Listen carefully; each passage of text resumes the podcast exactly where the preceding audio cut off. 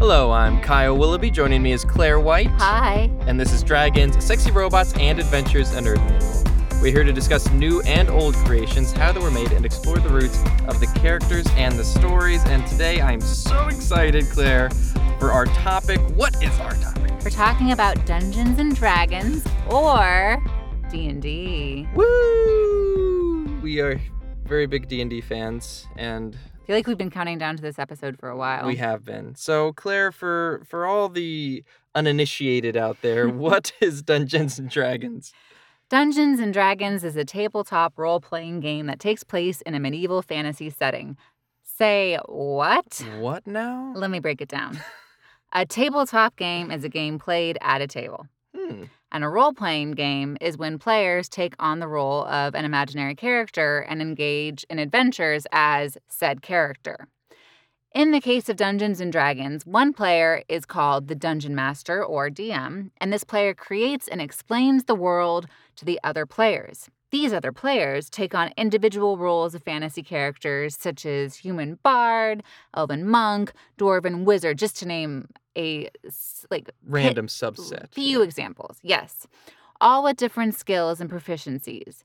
They then go through the world the dungeon master has created, fighting battles, solving quests, sometimes just shopping, all by using a simple dice mechanic and most importantly, their imagination. Their imagination. Now, I'm going to talk about the history of D&D, how it kind of evolved into what it is today or what it was when it was developed in the 1970s. And Kyle, you're going to talk about I'm going to talk about uh, D&D as it went through the 80s and 90s and then uh, changed hands in companies. Okay.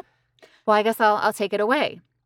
Now, Dungeons and Dragons came out of war games.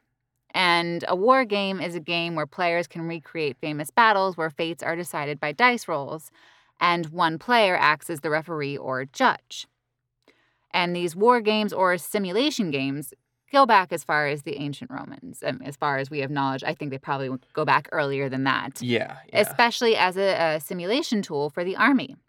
There's a game called Kriegspiel, which was a complex military board game used to train Prussian officers. Also, another war game, chess. yeah, definitely. Checkers, I guess, too. Now, the war games that I described above are the direct precursor to D&D, and these war games that I'm talking about can be traced back to 1913. And a certain father of science fiction is given credit for inventing them. Did you know who it was? I, I- did until I read it. I stumbled upon it in my research as well and was like, man, you do everything. H.G. Wells. He released a book called Little Wars, a game for boys of 12 years of age to 150, and for that more intelligent sort of girl who likes boys' games and books. Not a fan of the title, Yeah. Come But- on, Mr. Wells. Mr. Wells. In the book, Wells explains how he and his friend, Jerome Kay, created this game from his child's toy soldiers. They started off, as you do, by firing cannons at each other. And eventually, this turned into a game where they put them on an imaginary battlefield and took turns moving them around to win the battle. The children's toys that they were originally using weren't satisfactory enough, so they ended up building miniature models for the game. Oh my gosh, H.G. Wells invented miniatures? I know. And in the book, he talked about how they perfected the rules and then laid out the rules so that others could enjoy the game. And he didn't make this battle out of the blue. He was an admirer of Kriegspiel, but he believed his game was satisfactory because Kriegspiel lacked realism and the unexpected, so this was like a better option. Wow, so he thought that his game for kids was a better war game than the one made by the Prussian military to train their officers. Well, yeah, as in a sense, it was a game. gotcha. the Prussian officers, in theory, weren't playing Kriegspiel to have fun. They were playing it to become masters at war. Gotcha. At least that's what I assume. I didn't actually read too far into Kriegspiel. Yeah.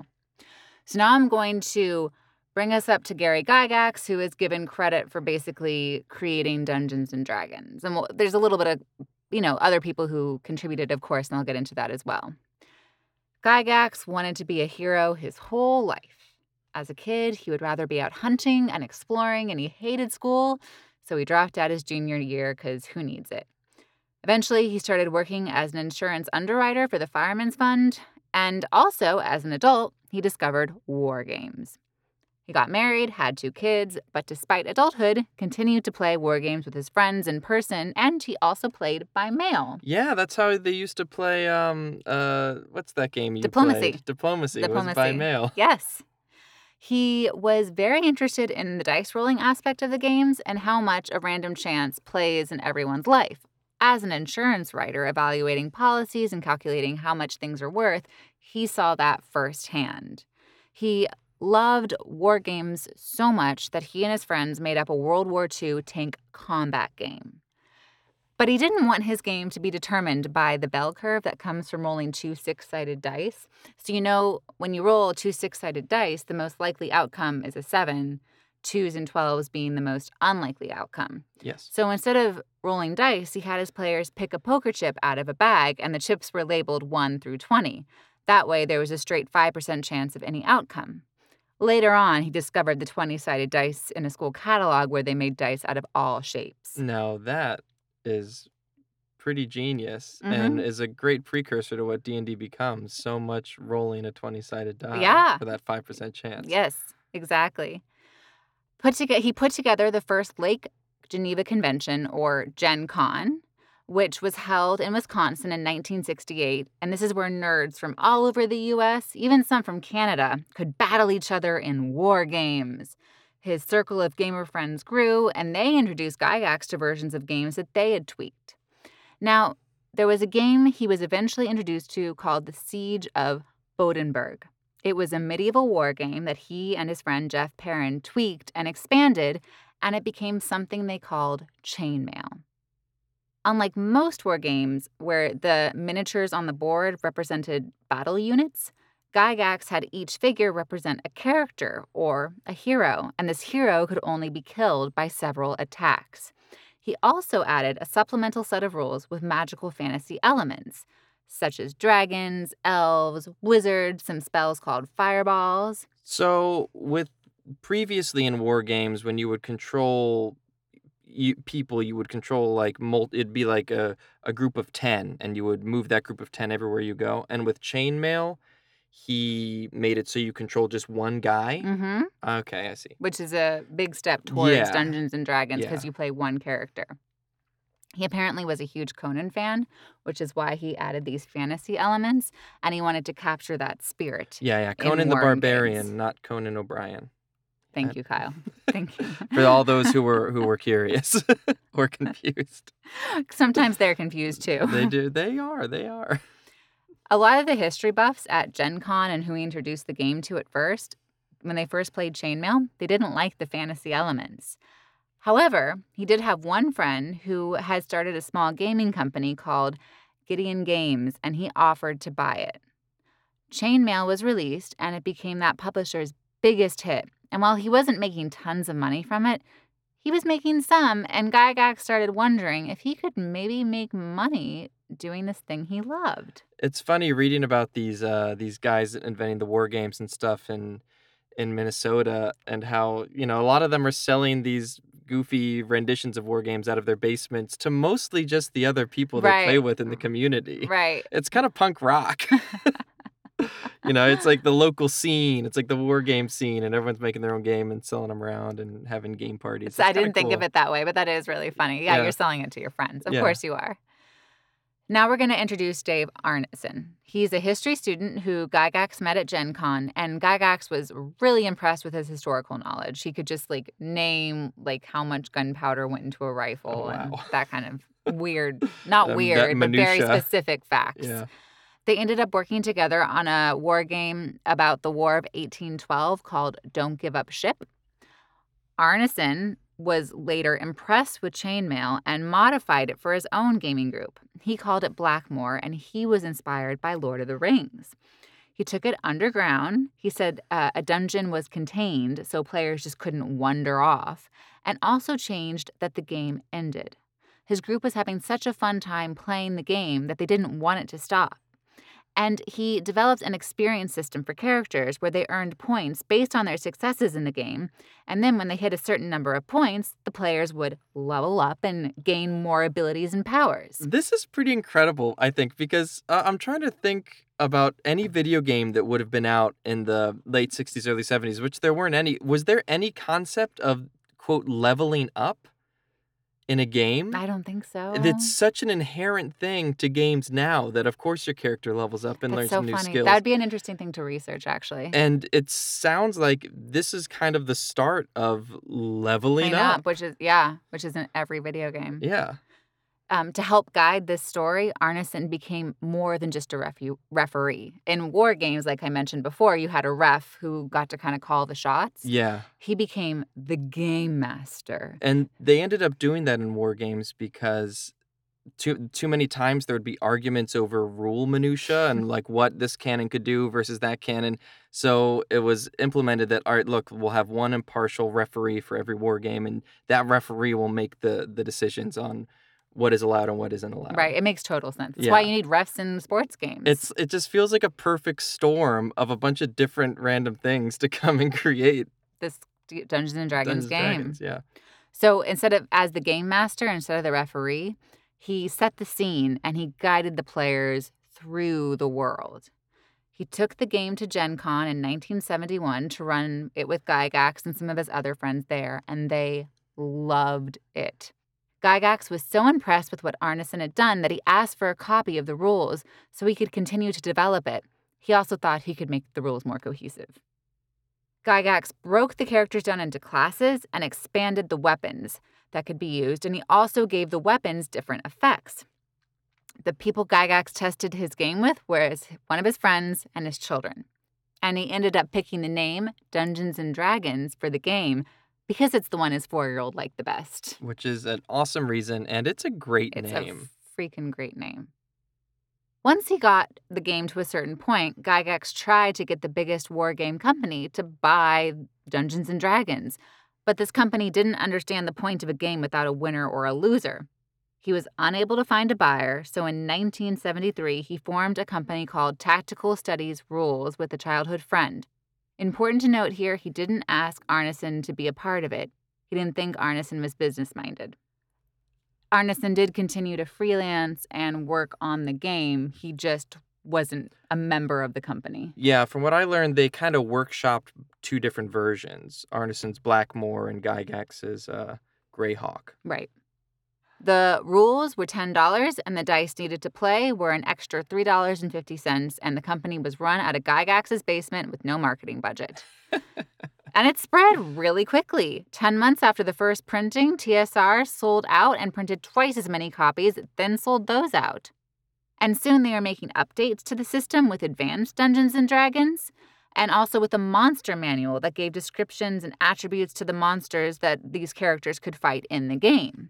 They also sold prepackaged campaigns or prepackaged stories that the dungeon master could use uh, that were made by Arneson or Gygax. So these things that they were selling were Arneson or Gygax would essentially write out a story or create a setting, and then you could buy that and use that as the basis. Right. It would say, like, oh, and then you tell the characters to go here, and these are the people that they would meet here. Yeah. Yeah. Real fast, I do want to mention that there was a fallout between Arneson and Gygax. Um, Arneson was just kind of. Arneson is the other creator of Dungeons and Dragons, the one who took Chainmail and expanded it into kind of more of a role playing game instead of a battle game.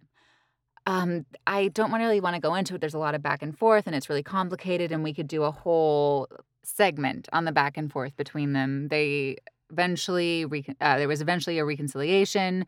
It's long and complicated. I honestly wasn't that interested in it, and I feel like I don't really have time to go into it. I, I kind of I wish that it gets like a you know a Jobs and Wozniak kind of movie. like oh I Oh my think gosh. it could be kind of interesting. The nerds would love it. I hope that there's like played by like Oscar Isaac and Brad Pitt or something like that. People way too hot to be either Yes. Gygax or Arneson.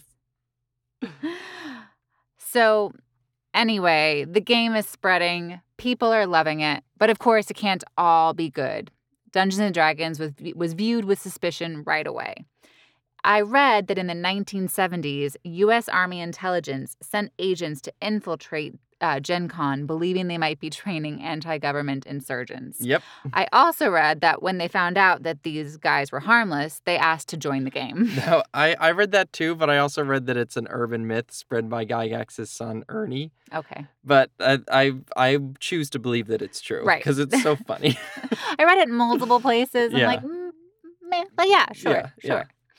Um, and then there was a bunch more controversy, which did help elevate the name Dungeons and Dragons, and I think in the end did make it more popular. But it also uh, made it be viewed with more suspicion or uh, in yeah, society. yeah, yeah. In 1979, a 16 year old child prodigy, James Dallas Egbert III, disappeared from his room at Michigan State University. William Dear, the private detective hired by his parents to find him, believed that Dungeons and Dragons was the cause of his disappearance. He had actually gone in hiding under the utility tunnels, was depressed, and had substance abuse problems, but of course it was Dungeons and Dragons. He later committed suicide, and many believed D&D had caused him to do it. This whole saga was turned into a TV movie in the early 80s starring Tom Hanks about a D&D obsessed son that commits suicide. I uh, want to see that movie so bad. It's called Mazes and Monsters. In 1982, a high schooler, Irving Lee Pulling, committed suicide. In the Washington Post article about this suicide episode, his mother said he had problems fitting in and that she believed Dungeons and Dragons had caused him to commit suicide. She sued the principal who ran the campaign her son played, claiming the curse he placed upon Irving's character was real. Whoa. She also sued Gygax's company, TSR. Both cases were dismissed, but that didn't stop her from forming Bothered About Dungeons and Dragons or BAD in 1983. And this is the time of sad and mad and, you know, Yeah. mothers against drunk yes, driving. she, she formed Yeah, so she formed bad. Uh, Bad said that Dungeons and Dragons used demonology, witchcraft, voodoo, murder, rape, blasphemy, suicide, assassination, insanity, sex, perversion, homosexuality, prostitution, satanic type rituals, gambling, barbarianism, cannibalism, sadism, desecration, demon summoning, necromancy, divination, and other teachings. That is a long list. And you know what? A lot of those things are in Dungeons and Dragons it's true. launched a campaign through conservative Christian outlets and mainstream media to let the world know how dangerous this game was. You could say that there was a moral panic against D&D. Now, some ideas in Dungeons and Dragons do go against Christian teachings, witchcraft, magic, but things got a little out of hand. The idea was spread around that if your character died in Dungeons and Dragons that you, the player, were likely to commit suicide.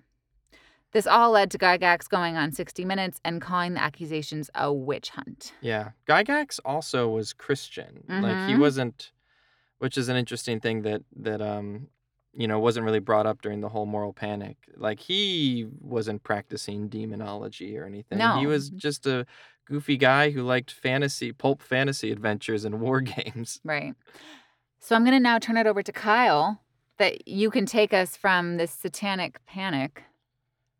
Into D&D's bright future. Why, Yeah. yes, Claire, I totally can. So I'm going to start by reiterating some of the points you already went over just about TSR. Tactical Studies Rules, or TSR, was the original company founded by Gygax, and it was the original original publisher of D&D. Um, but following that big boom they hit in the late 70s and early 80s, they started to have some problems of the financial variety. And part of that big D&D boom was this whole moral panic and outrage. D&D was in the news and any press is good press, right? Well, because I heard that originally it did help sell yeah, the it, game. it it definitely did. And following that boom of D&D in the late 70s, the company started making more money than they could have ever imagined. But the problem was that most of the people that worked at TSR were strategy gamers. They weren't business people. Uh, and the company started making poor financial choices. So when Gygax started TSR to publish D&D and it started to gain traction, he didn't really hire anyone who had ideas about business. He hired his war game buddies in Minnesota. He hired his bros. he hired his bros, uh, and and that started to cause some problems. A pair of brothers, Brian and Kevin Blume, they had secretly amounted company shares equal, about equal to what Gygax owned, and they were steadily driving this company into the ground.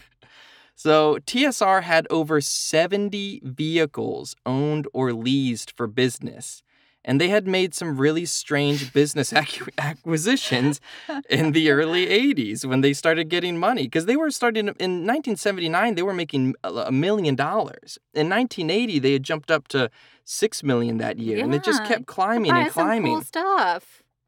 and that's exactly what happened. They were like, "Oh, we should, you know, what do we do with all this?" They didn't know. They they thought that, "Oh, we should uh, acquire some other companies. That's supposed to be good, right? We should get a bunch of vehicles. That's cool." So one of the bizarre business acquisitions they did was they bought a knit your own rug kit company. As one of their more bizarre, outlandish, like For funsies, or they thought it was just to- I guess to, in quotes, diversify, they thought that owning another company that could make them money in the hobby industry, because that's at that time, that's what they thought of themselves. They were run out of Mm. hobby shops. What other things do you see at hobby shops? Model trains, model airplanes, this sort of kit, that sort of kit. So they bought a knit your own rug kit, thinking that this was really going to I'm diversify gonna their money. that's not where I thought this was going. I thought they like invested in like finding buried treasure uh, because that's what I assume a bunch Well- of like game nerds would want. Well, they almost did something s- similarly stupid to that, but I don't know who. I couldn't find a name. Someone talked them off the edge. They were looking into purchasing a long defunct railroad that connected their town with Chicago that had been closed for, you know, 70 years with this idea of, oh, we'll have this railroad that can shuttle us back and forth from Chicago and it's about the amount of time that it would take to play a, a D&D adventure so we could have people on this railroad playing Dungeons and Dragons as they went back and forth between Minnesota and Chicago. I think people would do it now. People would maybe do it now, but at the time it was wildly outlandish. and by 1985, TSR had ousted Gygax in a somewhat hostile takeover. It's sometimes referred to as the ambush at Sheridan Springs because it's a bunch of war gamers from the company. Um, and the company had been taken over by Lorraine Williams, who was the former vice president. And she was also the granddaughter of the man who owned the characters to the Buck Rogers character, the Buck Rogers comics. Mhm. Um, and this happened because Gygax and the Blume brothers were constantly at odds. The Blume brothers had managed to amass enough shares in the company to about equal Gygax. And when Gygax finally got the board of directors to force them out, they sold all their shares to Lorraine Williams, the vice president, knowing that she would now have majority stake in the company and that Oh. her and Gygax didn't get along. Does sound like an ambush. Yeah. So Gygax was kicked out of the co- his company by Lorraine Williams, who had got enough um, shares by buying out the Blume brothers, who owned share- who were some of the starters in the company. And Lorraine Williams is kind of a controversial fig- figure in the D and D world. Um, she's not really well liked by fans because she did kick Gygax out of the company. But she did manage to turn the company around for a number of years, and she managed to stave off bankruptcy and cut back on some of that ridiculous spending, like 70 vehicles. And no, we're not going to acquire rug companies anymore. That's that's silly. But she wasn't a gamer, and she didn't consider herself a gamer, and thought the whole thing was kind of silly, which you know doesn't really like mm-hmm. right. do much for fans. Now, even though Lorraine Williams did manage to stave off bankruptcy, TSR was kind of doomed to fail. Uh, the writing was on the wall all the way back to her her hostile takeover of the company. Her ambush. Her ambush at Sheridan Springs. That's, I will only refer to it as that from now on. And um, part of the reason for this was no one really understood how to market or sell their game, especially not Lorraine Williams, who was not a gamer. She wasn't a strategy gamer. She wasn't a, a tabletop roleplay gamer. She didn't go to Gen Con. She didn't go to Gen Con. They didn't really know what they had. TSR they released a new edition of Dungeons and Dragons. So a new a new book of rules and characters and classes. It was known as second edition. And this did see this was seen as an improvement over the older version of the Mhm. game. It was seen as more accessible than the previous version. But unfortunately, uh, the second edition rules did annoy about as many players as they pleased, uh, mostly because the amount of revision and correction was not that extensive, and it might have been just as easily done in some sort of supplement rather than making a whole new edition of the Mhm. game for everyone to buy. So instead of kind of and the way we would think of it now, instead of patching the old game, they just made a new game and Mhm. released it. And some people were like, "Oh, I got to buy this again." Yeah, so for many players, second edition smacked of forcing players to pay for books that they really didn't need. And it especially hurt old Dungeons and Dragons players when TSR announced that henceforth second edition Dungeons and Dragons would be the only D&D that TSR would support. They were not making anything for the old edition. It is all just second edition Yeah, now. that sounds like what video game companies do. It is. It is. That to be fair, that is what video games video game companies do now. Now, in the late 80s, TSR also started expanding into new worlds. Um, they had seen some success with the release of different campaign settings. Like we said before, these pre built fantasy worlds with histories and maps and non player characters already in there that a dungeon master needs to just read. And then they have a whole world that they can set their game in. And this made running the game as a dungeon master a bit easier and it added depth to the world that the players inhabited, so it made it more fun for the players. They also used these new fantasy worlds to launch fantasy book series that took place in said worlds. The Dragonlance books. wh- yeah, which I, I know you read, Yeah, Claire. they're I was not, they're not good. they're not good, but they were they were made as a fantasy series for the Dragonlance campaign setting, which came out in uh, the late '80s for Dungeons and Dragons. Mm, and they they read like they came out in the late 80s. They sure do. but they were also inspired by a campaign that Mhm. someone at the company had put together, right. As are the Forgotten Realms um, and the other books of R.A. Salvatore and his character Drizzt Do'Urden. Uh, it's a, the Forgotten Realms books are it's a it's a famous D and D campaign setting, but it's also a famous setting for a, a long running series of successful of them, books yeah. by R.A. Salvatore. Yeah, it's about a, a dark elf and kind of his adventures in the Forgotten Realms. Other campaign settings launched around this time were the gothic vampire inspired Ravenloft, the post apocalyptic Dark Sun, and the extremely avant garde Planescape. A little, a little freaky, a little sci fi almost. Yeah, you're you, you are selling these. I'm selling it, man. now, these settings did help sales from a superficial point of view. And this is something that was part of the problem with they didn't know really how to sell what they had. Lorraine Williams wasn't a gamer. She didn't really know what it was that well. and she wasn't hiring a team that And- knew how to do it. The management at at uh, TSR after Gygax was kicked out was less and less war gamers, which in Mhm. some ways was good. They weren't acquiring stupid businesses and buying cars, but in other ways was bad because the people who came in to manage, they really didn't know what they, they, were selling. They didn't talk the language of the fans. yeah, exactly. Now these new settings they were selling and they were helping from a superficial point of view, but they also set up the foundation for the eventual undermining of the brand Dungeons and Dragons. Now, the number of players wasn't really increasing in any real way, and players stopped identifying as D&D players. Instead of being instead of playing Dungeons and Dragons, you played Ravenloft, which is one of the campaign settings, or you played the Forgotten Mm. Realms. And as expansions and companion books came out for those individual settings, it made it harder and harder to have a character in one that you could bring over to another. So if if we Claire, if you and I are playing in Ravenloft with our Mhm. characters and we make it to level 10 and James is like, "Oh, I'm doing a game in Forgotten Realms. Do you want to come bring your characters over to me and play?" If we had gotten the expansion books and had been playing these characters for a long time, they weren't compatible anymore. Like Ra- it was almost Mm. a different game with different mechanics, the different campaign. It's like the. Jets and the Sharks. You couldn't put them together. You couldn't put them together. It, it diluted the brand. You you know, all of these were technically Dungeons and Dragons, but they were all different, and none of these settings were expanding the audience of Dungeons and Dragons. Also, by putting out a lot of product lines instead of supporting the main Dungeons and Dragons line, it really fragmented the marketplace.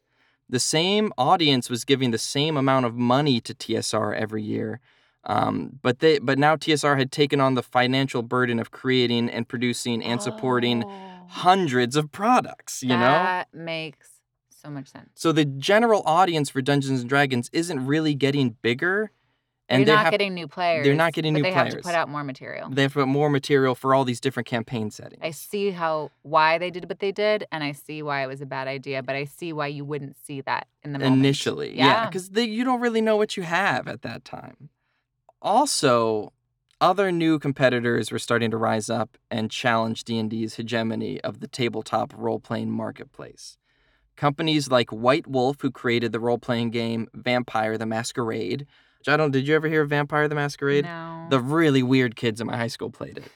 It was almost LARPing. Like it was a little more like in person, where you kind of pretended you were a vampire, and it was very, uh, it was fairly politically driven. But it was also Vampire the Masquerade was also what the Ravenloft D and D setting was attempting to mimic. okay. So they had made that D and D setting because this Vampire the Masquerade came out, and they were like, "Oh, we gotta have like a vampire thing because uh, Right. people are into vampires, and this is selling really well." But the biggest competitor in the tabletop marketplace came not from another RPG per se, but from a silly fantasy card game created by a little company from Washington State. We did an episode on it. We sure did. Magic the Gathering was dominating the market in the 90s, and the success of Wizards of the Coast, which was the company that made Magic the Gathering, was making TSR go a little crazy. and they started off as a role playing company. They did. They were Dungeons and Dragons fans, and they were like, "Oh, this is so cool. We want to make something like that, or we want to make something fantasy inspired. I think TSR sued them at one point. TSR did sue them. That's part of the TSR crazy. As Magic the Gathering was growing by leaps and bounds, and Wizards of the Coast was growing by leaps and bounds, TSR and Dungeons and Dragons started getting paranoid that they were going to get eaten, so they just they started lashing out. They attempted their own D&D card game, which was to compete with Magic the Gathering. Um, and even though that had a solid start, it ended up crashing and burning due to lack of support and market saturation. They just put it out everywhere, and not enough people were buying it. Um, they also attempted a, a tabletop dice game similar to Magic the Gathering that was expensive and didn't sell well. So that's the Mm. thing. They were starting all these different product lines that they couldn't support and that they didn't really have an audience for. Right.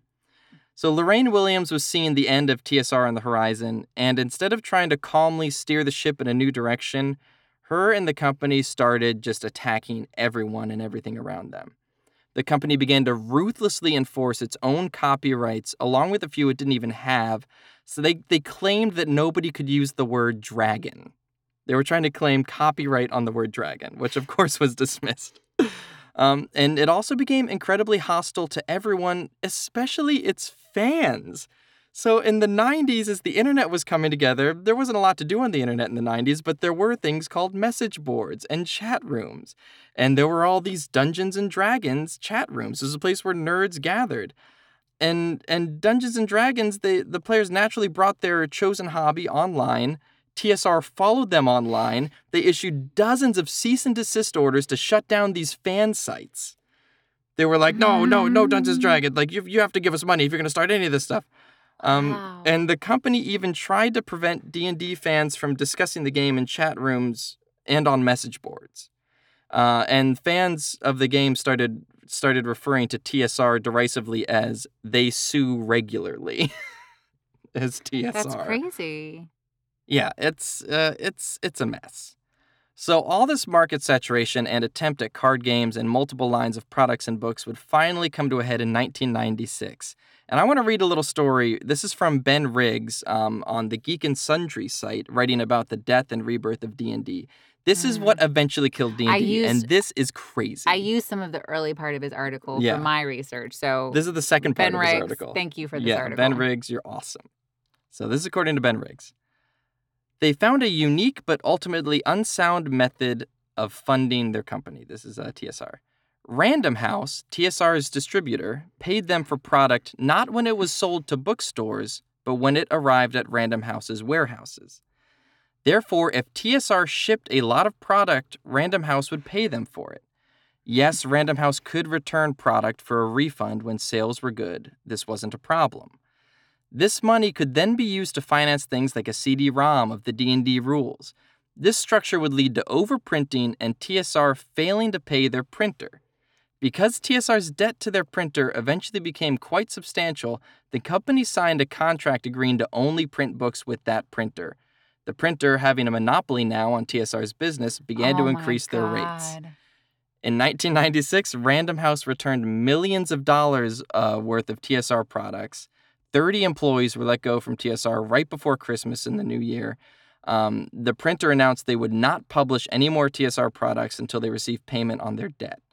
So TSR would get money when Random House, not when Random House sold their products, but when Random House just got them at their warehouse. Right, but Random House could return it. Random House could return it. And TSR owed so much money to their printer that they had to use their only their printer, and their printer was jacking the rates up. So when they had a bunch of money to pay their printer because they'd just given a bunch of product to Random House, that product got returned, and they now owed both Random House and their Oh printer millions of dollars. Oh. So TSR was doomed and forced to sell, and wouldn't you know it, who was right there waiting to pick up the pieces of the company that made the game that inspired their own hugely successful tabletop game, Wizards of the Coast. Um, when Wizards of the Coast bought TSR, they inherited a large staff of talented but fatigued and scared designers. Wizards of the Coast assured the rank and file employees that there would be space for them at Wizards of the Coast. The same, however, was not true for TSR's management. The higher ups and management in TSR were not offered packages to stay on board, but most of the entire rank and file of TSR were. Wow. So 85% of TSR employees agreed to relocate from Minnesota, where the offices were, to Seattle and were offered uh, resettlement packages for moving. One TSR employee said Wizards was doing everything but putting them on their backs and carrying them to help with the move to Seattle.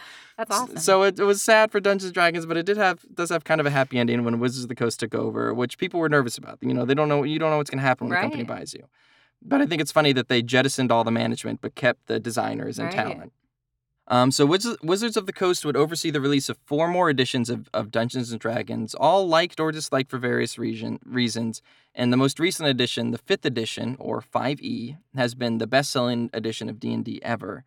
And I want to talk a little bit about what Wizards of the Coast did real quick, kind of in response to TSR. Not even in response, but just to go about the business in the opposite way. So TSR was suing everybody, like we just saw.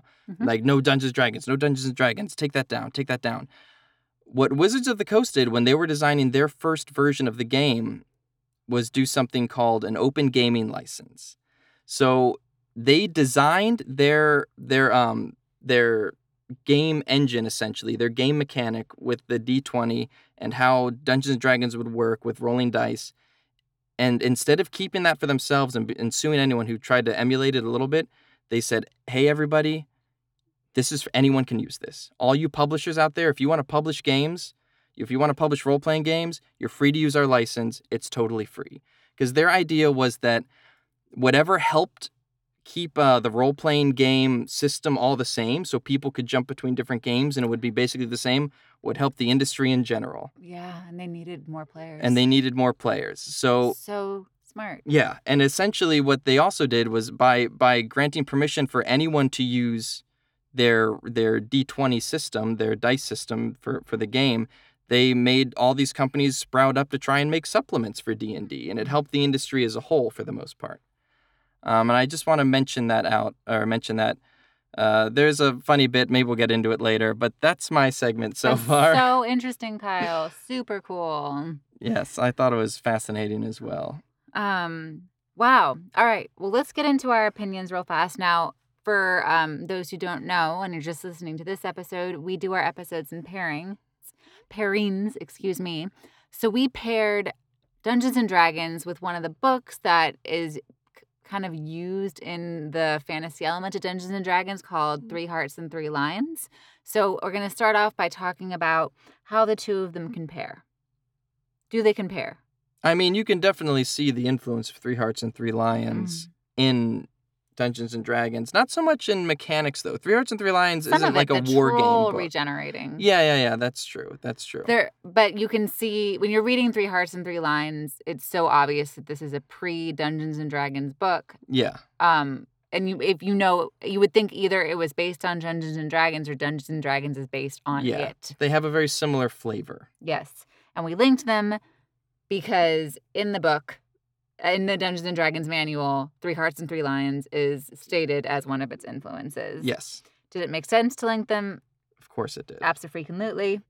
How are our views changed on either of these topics having done this research? Um, you know what? I I I enjoyed Three Hearts and Three Lions. I didn't appreciate it as much until I dug more into D&D, especially learning more about the first edition of D&D. It was a fun silly little romp, but I I I understand more of Three Hearts and Three Lions as like a formative work now, Mm-hmm. having done this research. Yeah, I'm going to say I'm right there with you. I would never have read it if not for the podcast, but I'm really happy I have. And I think it's fun to, I mean, we do this in our podcast to go back and read early pieces of fantasy and then just see how it's evolved. Yeah. Um, and I'm really happy I did read it, and I'm happy I know who Poul Anderson is. Me too. Because he was a very prolific science fiction writer who just never quite made it into the like famous tier. Yeah, yeah. It's it was funny reading about the specifically the first like edition of Dungeons and Dragons and Gary Gygax forming it, basing it off of chainmail where you got to control a medieval knight Mm-hmm. and just like learning more about that and how that relates to the main character Holger and Three Hearts and Three Lions was interesting and it did make me appreciate it a little more. Uh, Three Hearts and Three Lions was a fun romp. I think Holger was the worst character in the book and he's the main character. But you can kind of see the direct links I think between Holger and the uh, Gary Gygax's game Chainmail of just like and you know Gary Gygax reading this book, really enjoying it, playing these war games, thinking, you know what, I just want to be one of these knights instead Right. of controlling all the time. And let's add these fantasy elements to Yeah. it too and make it more fun. Yeah, let's add. or add some spice. yeah, Yeah. I enjoyed this is my research, so good thing I enjoyed it. I enjoyed learning about where the fantasy was or Mm. where the world of fantasy was and what was being written when Dungeons and Dragons was being written. yeah, And it makes so much sense. I mean, obviously the game has evolved a lot since then, but like I think you were telling me, and I didn't actually know this until you mentioned it a couple days ago, that women used to have different stats than the men in Yeah. Dungeons and Dragons. Yeah. And fantasy was this very male dominated field back then. Um, and it's interesting to read something like Three Hearts and Three Lions, which is just a very macho male story of, you know, riding in and saving the day, Yeah. you know, with this damsel that is accompanying me. yeah, Um, and then to think about Dungeons and Dragons and the people who were playing it, you know, early on, and I'm sure some women were playing it as well, but it, it does, it did feel like it was very geared towards the male. Yeah. And that's what's when you talk about Gary Gygax first testing it, he's testing it with his friend and his son and his daughter. So you would think that from its inception, hopefully there'd be less of that sexism. But it definitely does appear. I also think it's he's testing it with his daughter, but who are his friends playing it? That's true. And yeah, this is your daughter, but you know, Yeah, yeah. the girl are the girlfriends there? Are the wives there? I mean, H.G. Wells, it talks about, you know, when I was reading about him developing war games, how the women walked in and ruined their fun because they thought it was silly. Now, granted, if you see two grown men playing with like With battle figurines, yes, yes, that's silly.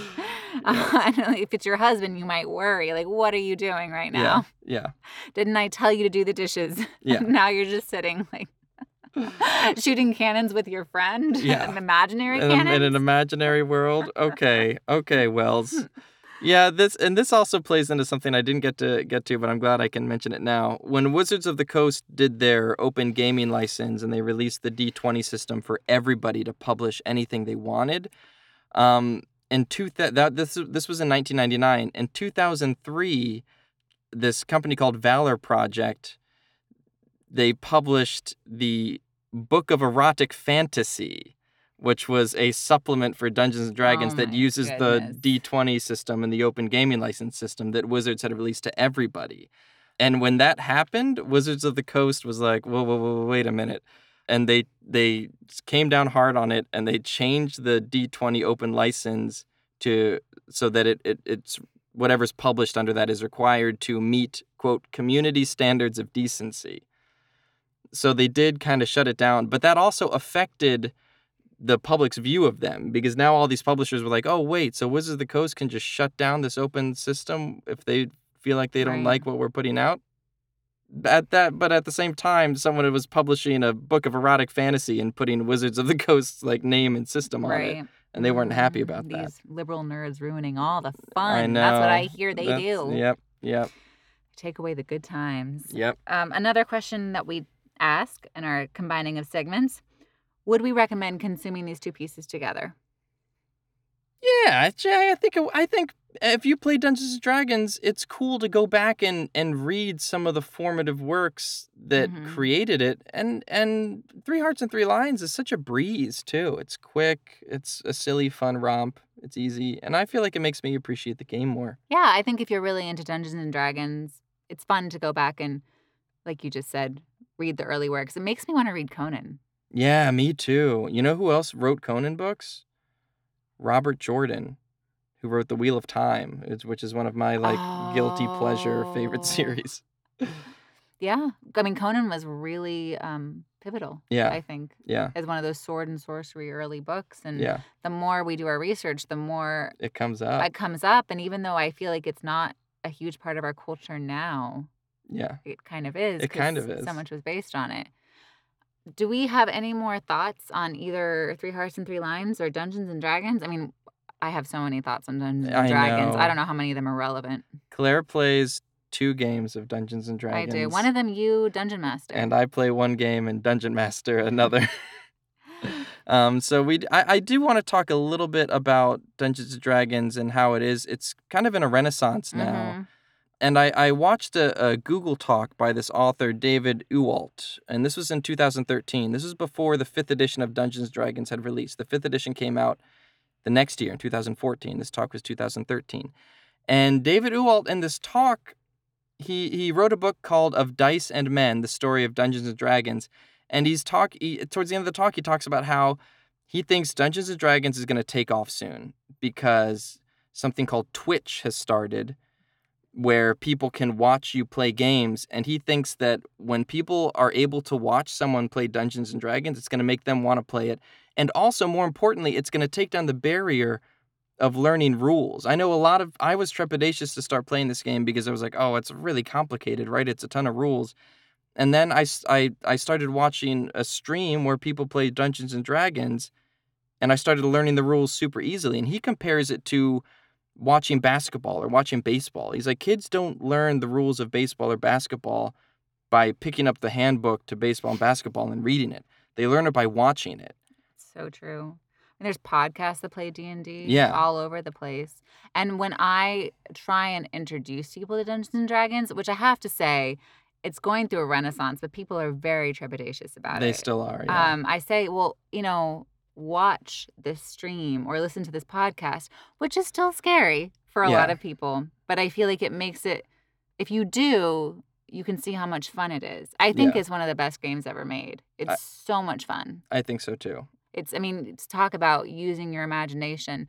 And it's so funny to me, this whole scare about Dungeons and Dragons. And I am sure there are people who bring it to bad places. I'm sure that there are people who use rape, who, you know, do use suicide. I'm sure there are people who do horrible things in the campaign.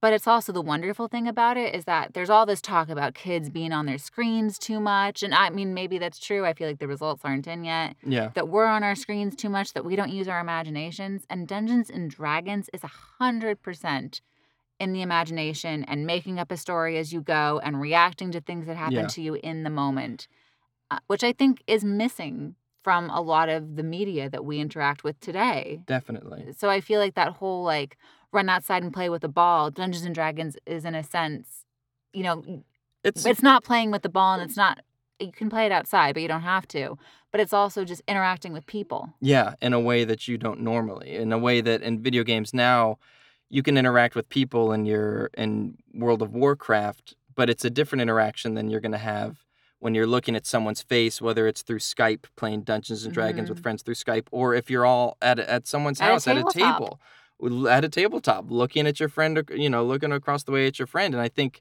Uh, I think it does bring back more empathy and stuff to games, and it's something that, that a lot of online games uh, I think are missing. and consequences to your actions